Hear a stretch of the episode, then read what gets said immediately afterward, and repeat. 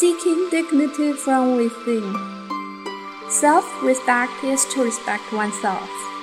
However, people often identify self respect when in conflict with others. Such self respect does not gain respect from others. Dignity is not to be sought, it is to be had.